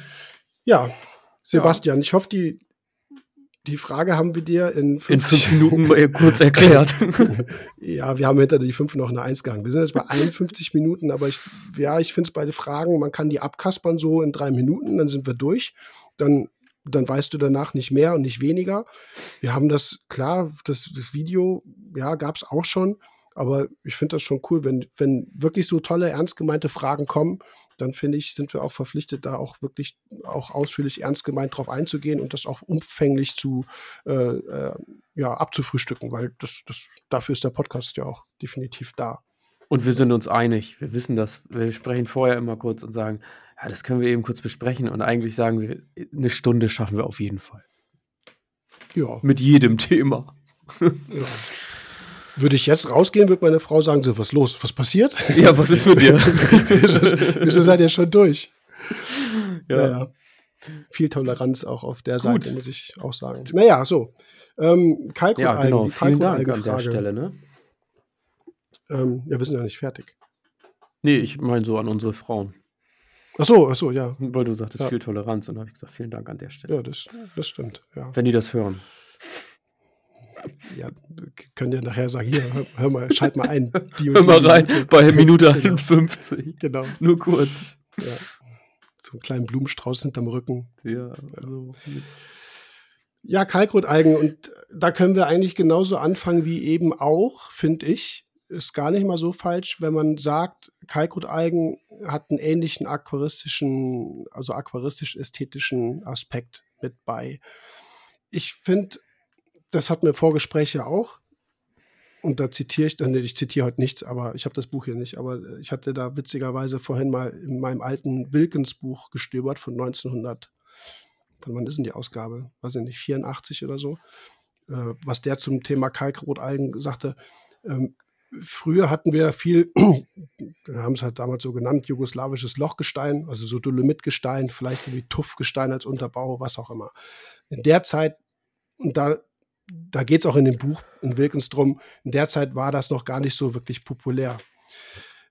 Einfach weil die nicht da waren. Ja, also wo sollten die herkommen? Und Wilkins schrieb dann zum Beispiel, ja, es ist eigentlich cool, ne, so Mittelmeerurlaub, Italien, Spanien, Frankreich, äh, ne, Südfrankreich, wenn ihr da unterwegs seid, dann nehmt euch mal was mit nach Hause und impft euer Becken an. Also so, ich zitiere das jetzt so salopp, war es natürlich nicht, es war ein sachlicher Text, aber das war ein Punkt, wo man sagte, wir können uns auch hier so ein bisschen aus der ähm, unmittelbareren Umgebung bedienen in der Nordsee gibt es ganz viele Kalkrotalgen. Ich habe damals während dem, während dem Studium eine Projektarbeit darüber äh, geschrieben. Ähm, das ist schon sehr cool. Das war mir auch nicht so klar. Also wir waren in Helgoland zum Beispiel. Da gibt es schon so lange her, ich will jetzt nichts Falsches sagen, 20 verschiedene Kalkrotalgenarten. Naja, also es gibt hier wirklich auch viel. Also wir können tatsächlich vielleicht aus dem Mittelmeerurlaub irgendwie was zum Animpfen mitnehmen, weil wir heute ja nicht unbedingt andere Situationen haben wie, wie früher, wenn wir mit Keramik arbeiten, mit künstlichen Gestaltungsmaterialien arbeiten. Wo sollen die Kalkrotalgen denn herkommen? Die absolute Blütezeit war für Kalkrotalgen tatsächlich im Berliner System.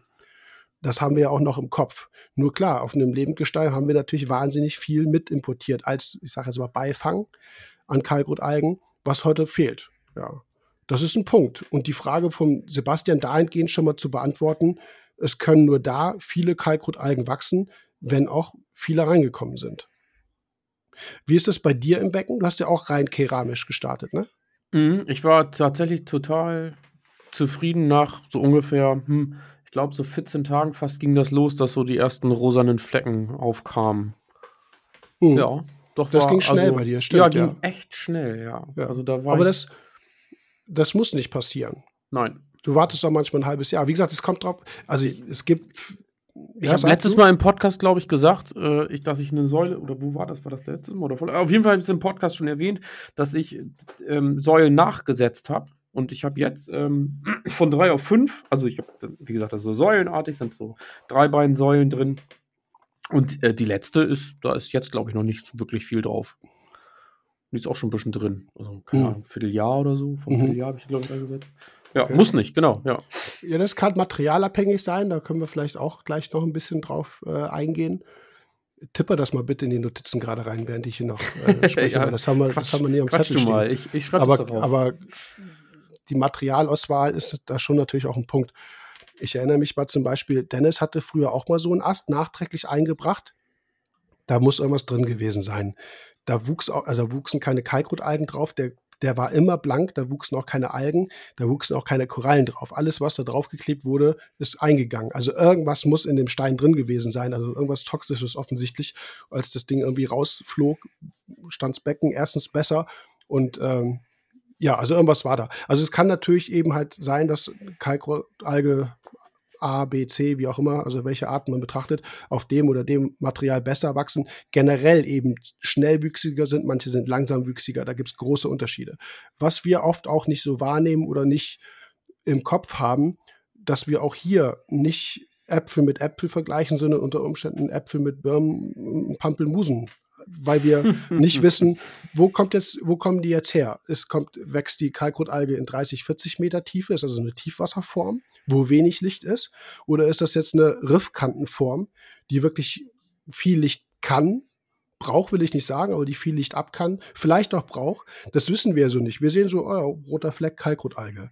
Also wir wissen tatsächlich nicht, wir können sie nicht bestimmen, also könnten wir schon, wenn man entsprechende Bestimmungsliteratur hätte, sich damit auskennt, aber wir können nicht, äh, wir können nicht davon ausgehen, dass, dass, dass alle Kalkrotalgen gleich sind, also alle Arten gleich sind. Und wenn es wie du, wenn es wie bei dir ist, dass du, dass du so eine richtig schnell wachsende äh, Art hast, die sich gleich auch fortpflanzt, also sexuell vermehrt, überall Sporen raushaut und sich im ganzen Becken verteilt, dann ist das gut. Vielleicht hast du aber äh, eine eingebracht über der Koralle, die total langsam wächst, die vor allem in starkem Licht langsam wächst, die sich nicht sofort sexuell vermehrt. Ja, dann stehst du da ein halbes Jahr und es passiert nichts. Ja. Also das ist, wie gesagt, Kalk, das ist äh, der wichtige Punkt für mich jetzt hier am Anfang. Erstens auch, es ist in, aus dem Berliner System heraus, finde ich, noch so ein bisschen Relikt ja, da, ich sag mal Relikt, dass zu der Zeit wahnsinnig viele Becken viele Kalkrotalge hatten und der Anspruch vielleicht heute noch in den Köpfen ist, obwohl wir vergessen, dass wir ganz anders gestalten. Und eben der Punkt, was bringen wir überhaupt ein und was haben wir für verschiedene Arten, sind die schnellwüchsig und welche Bedingungen müssen die überhaupt haben, damit sie sich schnell vermehren können. Also Sebastian, ich kann an der Stelle auch oder dir natürlich auch schon mal sagen, dass es dahingehend kein Qualitätsmerkmal ist. Deine Korallen, alles kann Bombe laufen, du hast keine Kalkutalgen, okay, du bist kein schlechter Aquarianer. Nö, bist du nicht. Überhaupt, nee, wirklich nicht. Ja. Also, das ist für mich kein Maßstab mehr. Kein Indikator, ich weiß, ja. Ich weiß allerdings, das ist auch Literatur belegt oder belegbar. Es gibt Texte, wo drin stand, ähm, der ja. Steinkorallenbesatz sollte anfangen, wenn eine stabile Kalkrotalgenpopulation da ist. Ich frage mich jetzt nicht mehr, wer es geschrieben hat, aber es steht in, in ein, zwei alten Büchern drin. Vielleicht Foster Niel, ich weiß es nicht mehr. Aber das, das ist falsch, das ist Quatsch. Ne? Also das, das, das, zieht sich ja komplett durchs Internet. Also, ich habe vorhin ja, auch einfach mal immer. Just for Fun bei Google rein, reingeguckt und ne? dann findet ihr das noch und nöcher. Also, es ist, äh, ja. Es ist Quatsch. Ja, genau. Wir, widersprechen ja. hier so der ein oder anderen Thematik dann doch schon. Ja, aber, ja, aber das ist halt immer, das haben wir ja auch schon öfter jetzt angesprochen, der eine haut was raus und dann ist das, dann ja, ist das so in Stein gemeißelt und dann wird das so ja. verbreitet und man vergisst eben halt mit der Zeit, ähm, wenn man natürlich länger dabei ist, natürlich, aber wie gesagt, so fünf Jahre sind der Ratzefatze so um zehn Jahre, dann hast ja. du nicht mehr so im Kopf, was hatten wir früher. Wenn man mal drüber nachdenkt, dann ist es tatsächlich so, dass wir ein viel geringeres, äh, viel geringeren Eintrag an Kalkrotalgen aus der Natur haben, wie wir es zu Berliner Zeiten in den späten 80er, 90er Jahren hatten.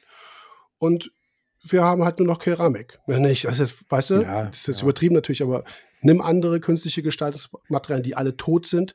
Wo sollen sie denn herkommen? Und wie gesagt, eine Koralle, eine Steinkoralle braucht nicht unbedingt eine Kalkrotalge. Was natürlich ein Punkt ist, da das ist auch sehr interessant, da wollte ich gleich ein bisschen drüber ähm, referieren, nenne ich es mal. ähm, was natürlich ein Punkt ist, wir können mit, mit Kalkrotalgen natürlich auch den Kalkhaushalt ganz gut ähm, bestimmen, beziehungsweise wenn Kalkrotalgen gut wachsen, dann sind das hinsichtlich des Kalkhaushalts vergleichbare Anforderungen, die wir dann auch, wie gesagt, mit Steinkorallen haben. Also wenn Kalkrotalgen gut wachsen, dann haben wir zumindest, was den Kalkhaushalt angeht, also sollten wir eigentlich gute Bedingungen haben, dass auch eine Steinkoralle wächst. Wenn, eine, wenn da Stein, kein, Steinkorallen nicht wachsen, aus welchen Gründen auch immer, dann liegt das nicht unbedingt am Kalkhaushalt, weil dann eben halt auch meistens keine Kalkrotallen wachsen würden. Also das ist so eine, wo man sagt, okay, hilft einem das? Nö. Ich muss trotzdem natürlich KH checken, Kalzium checken und den Kalkhaushalt stabilisieren, weil in dem Moment, wo mir Kalkrotalgen ähm, absterben, weil mein Kalkhaushalt durcheinander ist, wird das bei den Korallen auch sein. Ja. Aber das nicht unbedingt, weil das ist ein Thema, was ich gleich so ein bisschen noch, ähm, noch besprechen will, wie eigentlich die Kalzifikation bei Kalkrotalgen funktioniert. Äh, das weiß man tatsächlich nicht, das nehme ich schon mal vorweg, aber aus welchem Material sie bestehen, das ist, ein, ist was anderes als bei Korallen. Aber das kommt, wie gesagt, gleich.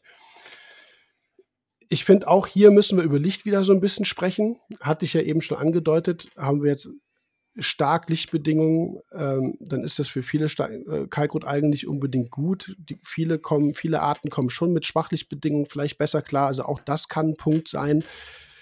Nur da müssen wir aquaristisch halt auch wieder, ja, uns ja entscheiden, was wollen wir? Wollen wir bunte Korallen, hohe Intensität, tralala, oder man kriegt halt nicht dieses Gesamtpaket unbedingt, wie wir es ja vorhin mit der Vergesellschaftung von verschiedenen Korallen hatten. Das ist ein ähnliches Thema. Ja. Ja, ist auf jeden Fall, wie gesagt, auch, auch kein Qualitätsanspruch. Also man muss keine äh, gut wachsende äh, Kalkrotalgenpopulation im Becken haben und deswegen ist das Becken besser. Das stimmt auf jeden Fall so nicht. Wie du schon sagst, wird öfters wohl noch so rezitiert bzw. weitergegeben, ist aber eigentlich völliger Quatsch. Ja. Hattest du noch irgendwie ja, ich warte gerade noch auf, dein, auf das Referat hier. Ja, das Oder hast du dir gedacht, oh, Stunde zwei, okay, wir kürzen das doch ein bisschen ab? Nee, nee, nee, nee, nee also so ausführlich wird das auch nicht, aber ich würde ähm, ich würde das noch einen Tick nach hinten schieben. Nee, du hattest noch hingeschrieben, Verwechslung mit Cyanus. Genau, ich habe noch, ja genau, das habe ich noch hingeschrieben. Also wir haben ja, oft kommt die Anfrage, sind das Cyanus oder sind das jetzt Kalkrotalgen? Also es wird ja oft verwechselt, gerade zu Beginn. Also wenn es dann anfängt, was du gerade gesagt hast, äh, wir haben verschiedene Arten von Kalkrotalgen, dann gibt es ja, ich sag mal, die rosanen, die lilanen, wie auch immer, was auch immer da so wächst. Ähm, dann kommen halt viele Leute und sagen, Mensch, was ist es denn jetzt? Das hast du ja im Vorfeld auch schon angesprochen, ähm, dass, wir, dass wir auch äh, andere Sachen haben, außer Kalkrotalgen, die sich, die dem ähnlich sind. Ja, ist eben oft der Fall, muss man genauer hingucken. Bei Cyanus, äh, die, in der Regel könnt ihr die wegpusten, ist eigentlich ganz einfach. Und ähm, wenn es eine Kalkrotalge ist, dann könnt ihr da rumpusten oder ähm, schrubbern, da passiert halt einfach nichts. Also so ist, ne, das wäre so der erste Ansatz, wo man sagen kann, okay, da könnt ihr ausschließen oder da könnt ihr nachher sagen, es sind definitiv keine Cyanos. So, das wäre so der erste Ansatz in die Richtung. Du gehst ja wahrscheinlich gleich nochmal ein bisschen auf die verschiedenen Arten ein oder wir haben ja auch gesagt, diese, wie heißt die noch, diese fächerförmig wachsende, was keine Kalkrotalge ist. Genau. Pesonelia, ja. die, ne, das ist ja auch nochmal wieder vergleichbar was, was am Anfang ähnlich aussieht wie eine Kalkrotalge, aber eben keine ist. So, ja. Ja, die wird oft verwechselt. Also, angeht, ne?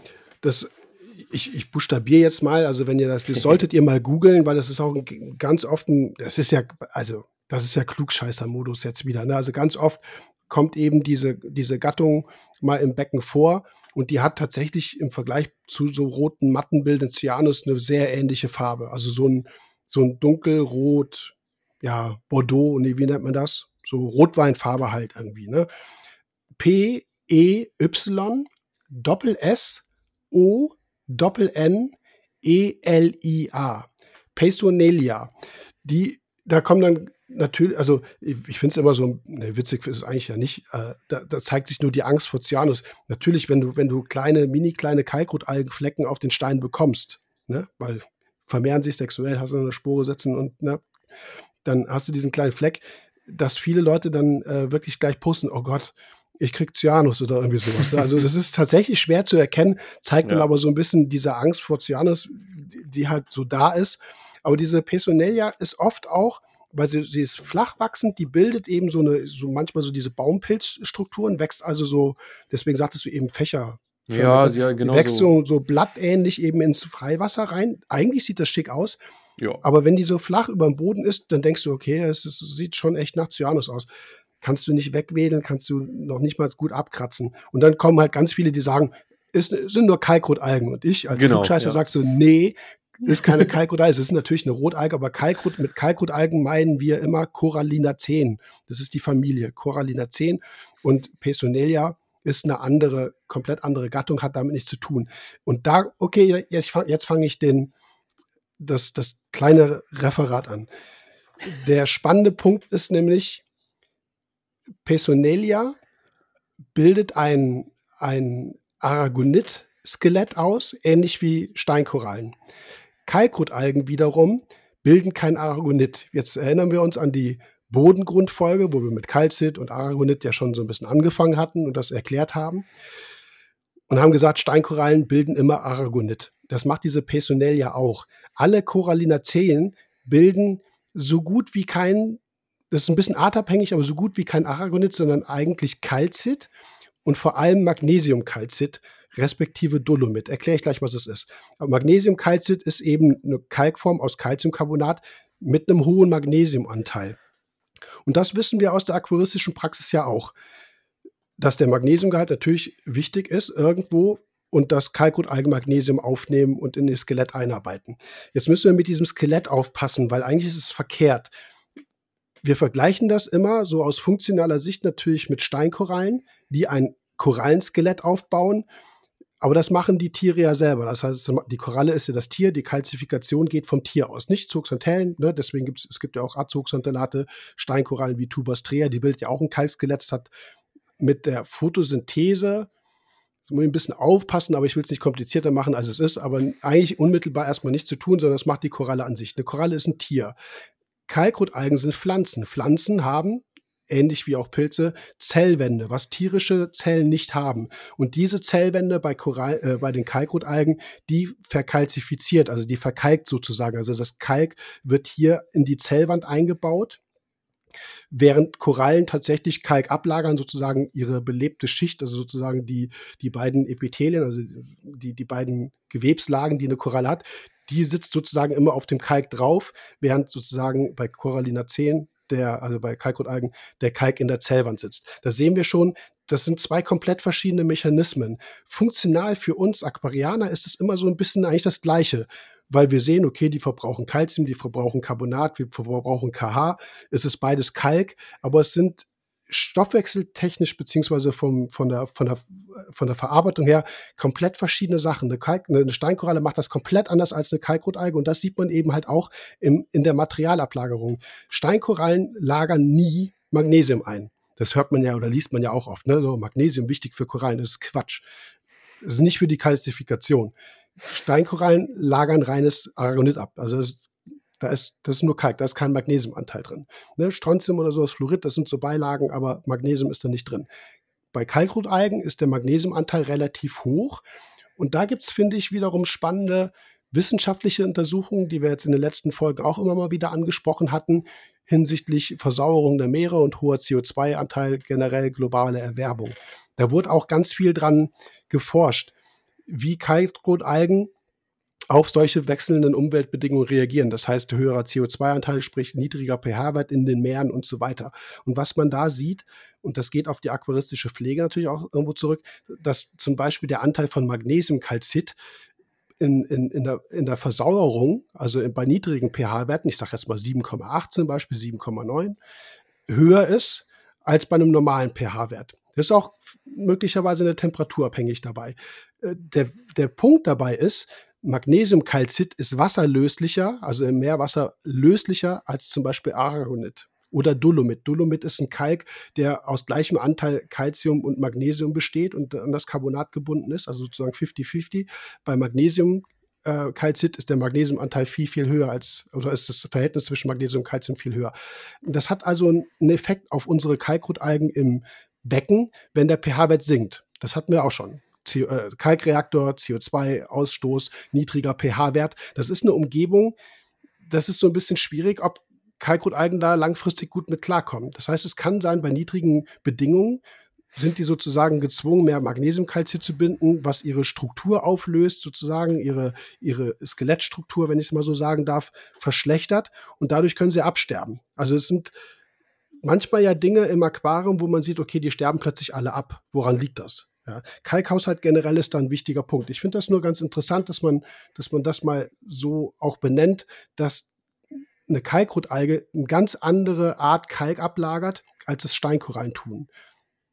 Ja, weißt du, was ich meine? Es ist bei einer aquaristischen Pflege für uns vielleicht irgendwie anhand von Kalzium- und K-Verbrauch erstmal nicht so ersichtlich, aber es sind zwei verschiedene Dinge die da passieren. Hm. Und das hm. hat, wie gesagt, einen Punkt, wenn, äh, einen Aspekt. Wenn Magnesium zum Beispiel niedrig ist, ist das eine schlechtere Wachstumsbedingung für, für Kalkrotalgen. Das heißt, auf einem niedrigen Level von ja. Magnesium, ich sage jetzt mal 1000, 1100 oder sogar unter 1000, ist es definitiv dann schwieriger für, für eine, äh, für eine Kalkrotalge möglicherweise äh, ihren Kalk in die Zellwände reinzuschieben als bei einem, äh, als bei einem normalen Magnesiumgehalt. Und Magnesium spielt, wie gesagt, für die Steinkorallenkalzifikation keine Rolle.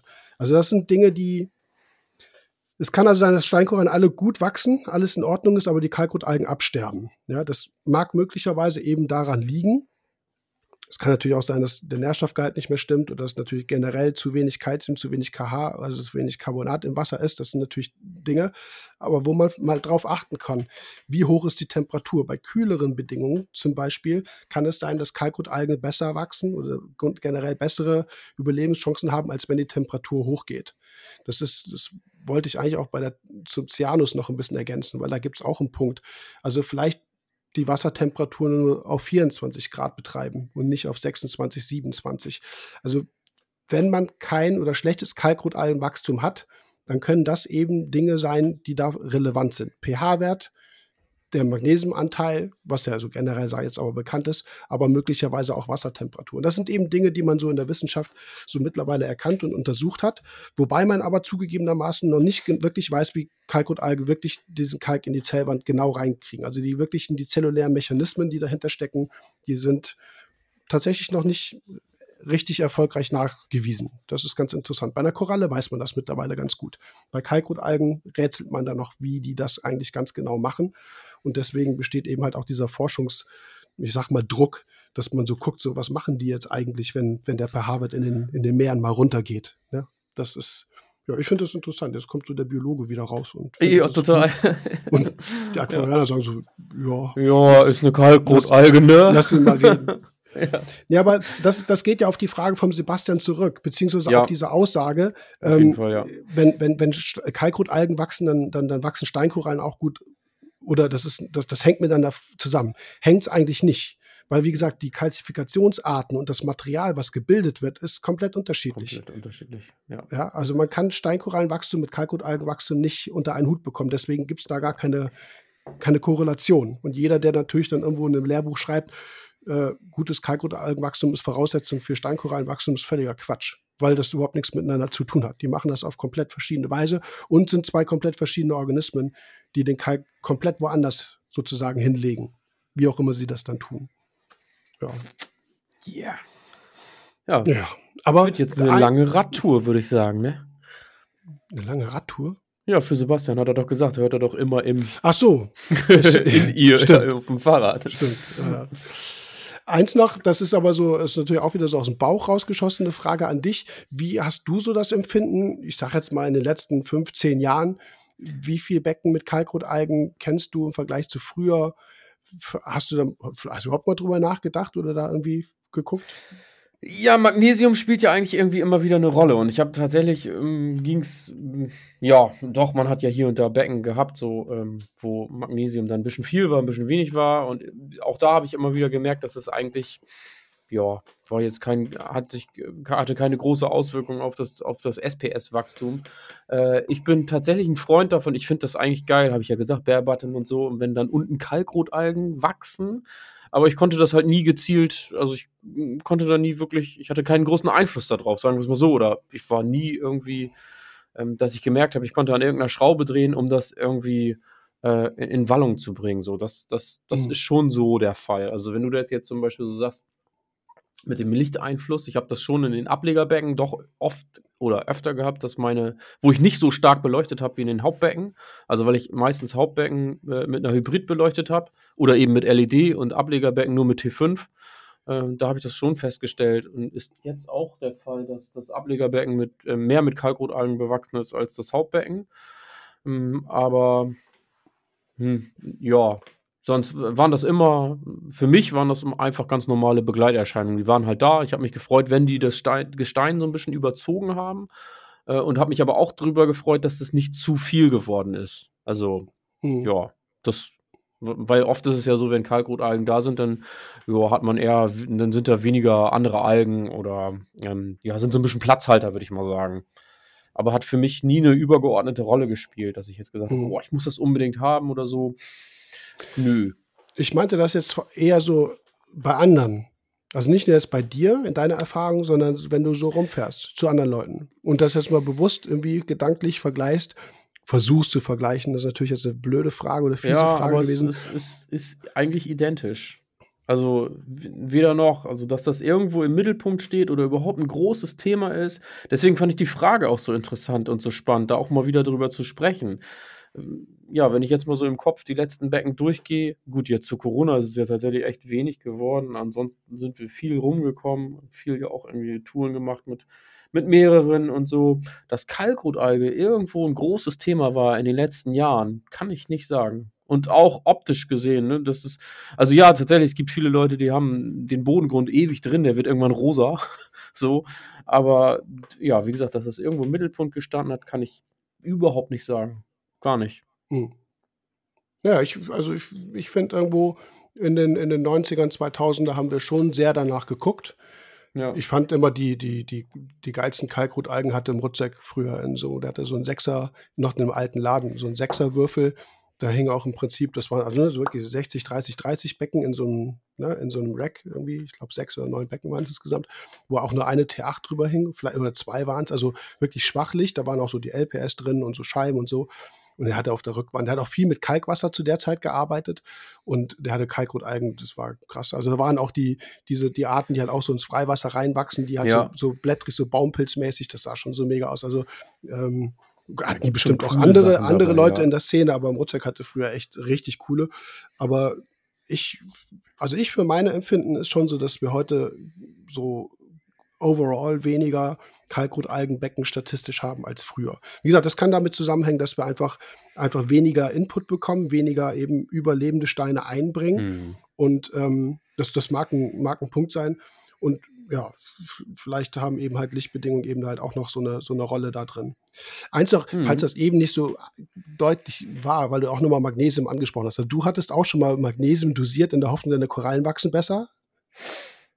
Nee. Richtig? Nee. Hattest du das nicht mhm. eben so gesagt? Nee, sagst, ich habe gesagt, hab dass da ich kein, Becken hatte. Keinen Effekt drauf gesehen. Becken in der Beratung hatte, die Magnesiumwerte, ich sag mal, von bis gegangen sind, wo aber kein Rückschluss auf die auf die, ähm, ja, auf die SPS-Wachstumsraten Genau, weil die kein Magnesium einlagern. Das ja. ist nur, wie gesagt, in der Literatur und auch in vielen Beiträgen, ja. die man so liest, wird dann oft gesagt, oh, der Magnesiumgehalt ist, ist für Korallenwachstum wichtig, das ist völliger Quatsch. Ja, genau. Aber was, was, ähm, was noch nur um das nochmal zu verdeutlichen, dieser Magnesium-Calcit-Anteil, der wird, also der Magnesiumgehalt im Wasser wird sozusagen immer relevanter, je niedriger der pH-Wert ist, weil eben zu den Bedingungen Kalkutalgen eben, sofern, also so sieht das in der wissenschaftlichen Literatur statistisch so halbwegs aus, eben dann auch mehr Magnesium-Calcit binden. Und wenn dann eben Magnesium fehlt, dann wird es halt problematisch. Ja, also gerade bei niedrigen pH-Werten oder bei hohen, hohen Temperaturen, wie auch immer man das, das, in welchen Bereichen man das so untersucht, ist der Magnesiumgehalt dann eben möglicherweise kritisch zu tief. Das heißt, es ist schon relevant, unabhängig vom Steinkorallenwachstum Magnesium auf einem gewissen Level zu halten. Also ich arbeite schon ganz gerne so bei 1200, 1250. Da habe ich eigentlich jetzt bewusst nie große Nachteile irgendwo gesehen. Das ist eigentlich ein Bereich, wo man safe ist. Viele Leute versuchen so krampfhaft Magnesium bei 1350, 1400 mhm. zu halten, so wo, der, ne, wo es im natürlichen Meerwasser so halbwegs ist es, es sinkt ständig ab, vielleicht fällt es aus, was auch immer passiert. Das halte ich immer dann für falsch, das reinzukippen, reinzukippen, reinzukippen, weil es meistens ja auch Chlorid oder Sulfat ist. Das heißt, ich verändere die Meerwasserzusammensetzung dadurch, wenn das kein ionenausbalanciertes System ist. Also in dem Bereich arbeite ich schon ganz gerne. Nur tiefer, sage ich jetzt mal, als 1100 sollte Magnesium dann nicht fallen. Und dann kann es eben halt Richtung Kalkrotalgen dann auch schon definitiv kritischer werden. Aber das wollte ich nur noch mal sagen. Also diese Korrelierung mit äh, Korrelation mit dem pH-Wert und dem Magnesiumgehalt wird dann eben dann eben halt kritischer. Beim normalen pH-Wert ist Magnesium wahrscheinlich nicht so relevant, weil Kalkrotalgen, also viele Kalkrotalgen auch ganz normal Calcit ablagern, also ganz normales Calciumcarbonat ohne großen äh, Magnesiumanteil. Also deswegen verbrauchen manche Becken vielleicht auch mehr Magnesium als andere. Das hat man ja auch. Manche verbrauchen gar nichts und haben Kalkrotalgenwachstum. Ja, andere ja. haben Kalkrotalgenwachstum und Magnesium sinkt ständig ab. Also ja. das sieht man, das ist artabhängig, das ist abhängig vom pH-Wert, von der Temperatur, von möglicherweise anderen Umgebungsbedingungen. Das ist alles noch nicht so richtig sauber erforscht. Zeigt aber, dass es auch in der Aquaristik da nicht so einheitlich ist. Also sehr, ja, schon ein spannendes Thema, wo, wo die, die Wissenschaft hoffentlich vielleicht auch noch, noch ein bisschen mehr Infos rausgeben kann mit der Zeit, wenn da mehr Untersuchungen noch gemacht werden. Und ähm, ja, ja. Eigentlich hatten wir gesagt, wir machen die Kalkrotalgen, das Kalkrotalgen-Thema vorrangig. es war genau andersrum. Aber ja, ich glaube, wir haben jetzt eine Stunde 20. Von der Dosis passt das schon. Ja. Und wir sind auch soweit eigentlich, eigentlich durch. Ja, ne? Und ich hoffe, Sebastian, ich hoffe, dass wir die, die Fragen beide so äh, gut beantwortet haben, dass du damit was anfangen kannst. Wie gesagt, grundsätzlich ist es ein Thema, wo ich jetzt nicht unbedingt äh, so einen Fokus drauf hätte. Es ist schön, wenn Kalkutalgen wachsen.